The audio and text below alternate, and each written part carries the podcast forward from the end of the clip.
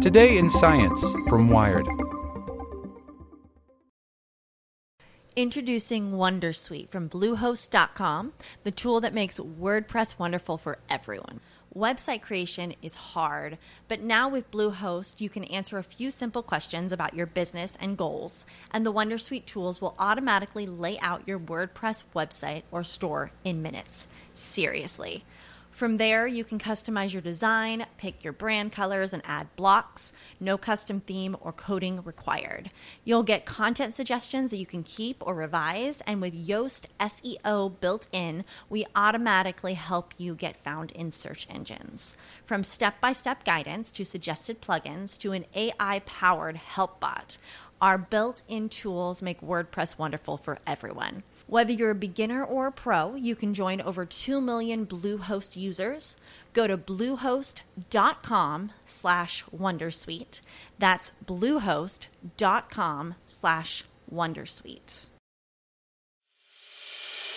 As a longtime foreign correspondent, I've worked in lots of places, but nowhere as important to the world as China.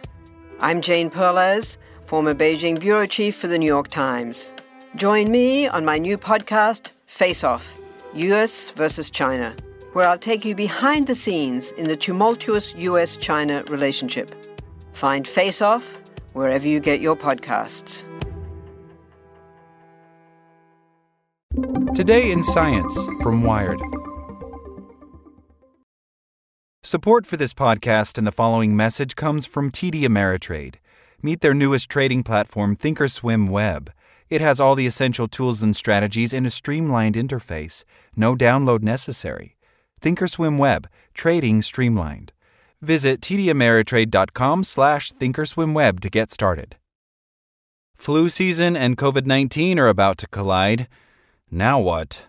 Hospitals in the U.S. are already stressed. Now they must brace for a wave of flu patients needing more beds, lab tests, and ventilators by Maryn McKenna. In parts of the United States, autumn is coming. The mornings have a coolness, the dogwood leaves show an edge of color, and outside pharmacies, the banners of fall are appearing. Flu shots here. This year in particular, health authorities hope Americans will listen. The overlap of the influenza season and the coronavirus pandemic could overwhelm the healthcare system if people don't take the vaccine and the incidence of flu is high. Planners are worried about renewed pressure on hospital beds and protective equipment, and less visible pressure on laboratories, which have to use the same machinery and supplies to analyze diagnostic tests for both COVID 19 and flu.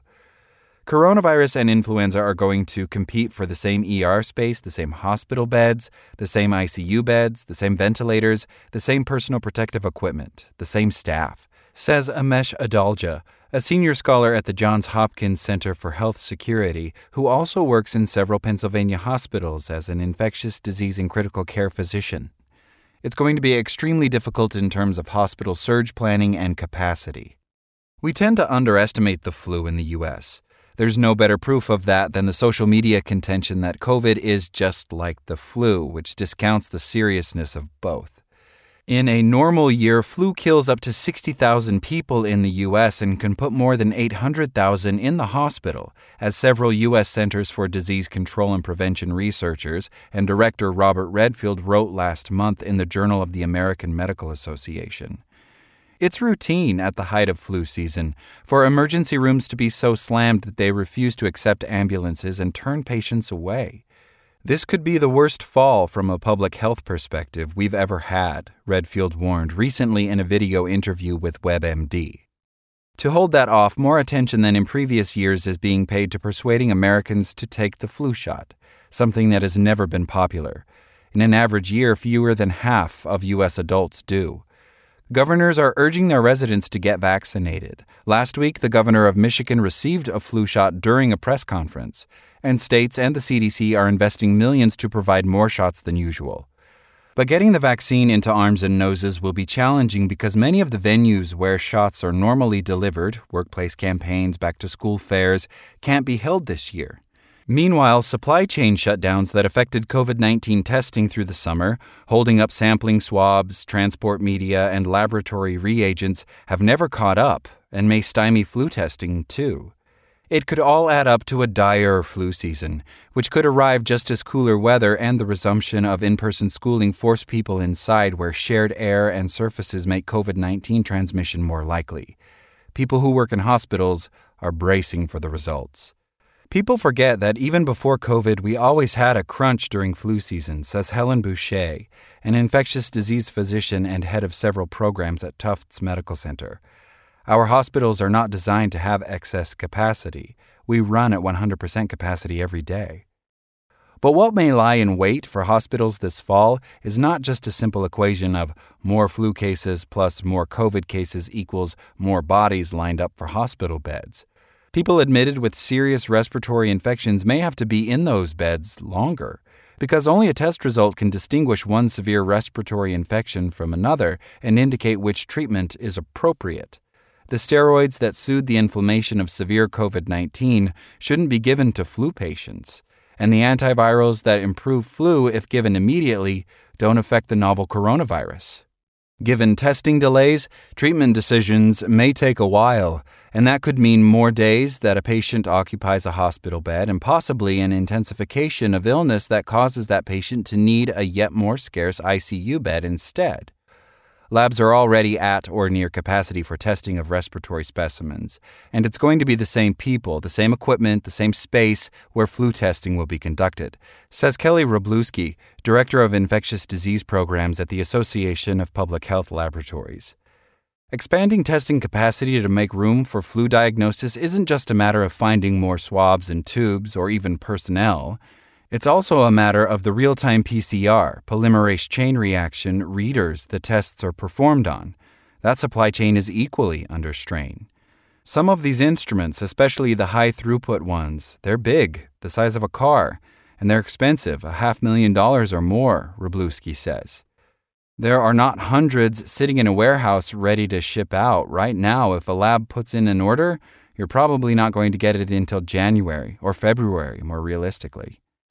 Because of the predicted hospital crunch, health authorities are leaning hard on getting people to take the flu shot. This is no simple task. Not only is acceptance of the shot low across the population, it was taken by 45% of adults in the 2018 19 season, according to that JAMA analysis, and only 37% the year before. But acceptance is even lower among racial and ethnic minorities. That low vaccination rate arises from a complex set of reasons. They include people having lower paying jobs that don't provide flu shot programs, people living in neighborhoods that lack accessible clinics, or people who distrust the U.S. healthcare system's treatment of minorities based on long remembered scandals, such as the Tuskegee syphilis study.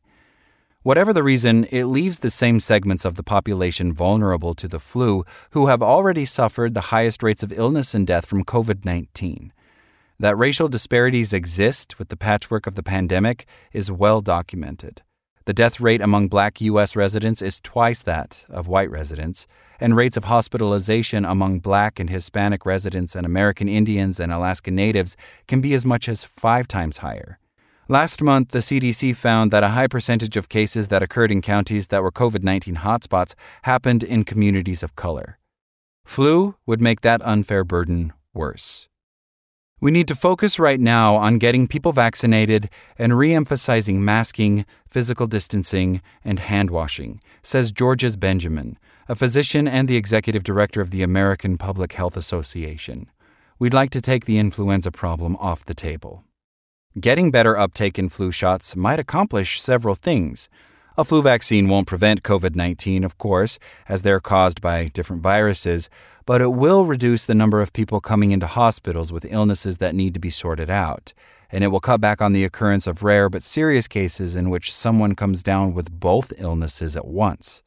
And the benefits of protection go both ways. Preventing flu might make the COVID pandemic more manageable, and preventing coronavirus transmission might reduce the occurrence of flu as well.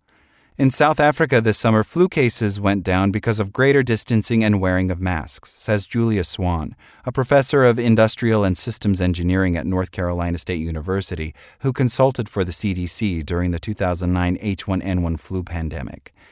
That is possible for us if people can remain vigilant. It's also possible that might happen inadvertently, she added. If enough universities or cities have to go back into lockdown as COVID 19 spikes, the social distancing that follows could squelch the pandemic curve and the flu season at the same time. One thing that the pandemic won't affect is the availability of this year's flu shot. Ting-Long Dai, a professor of operations management and business analytics at the Johns Hopkins Carey Business School, points out that those doses have been packed for weeks and are already on their way to doctors and pharmacies. So frequently predicted shortages of glass vials and syringes won't affect whether we can prevent flu this year.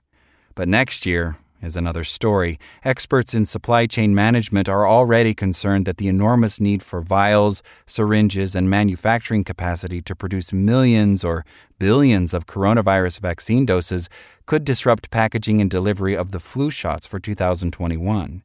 Another possible shortage personnel to check the work after manufacturing is complete.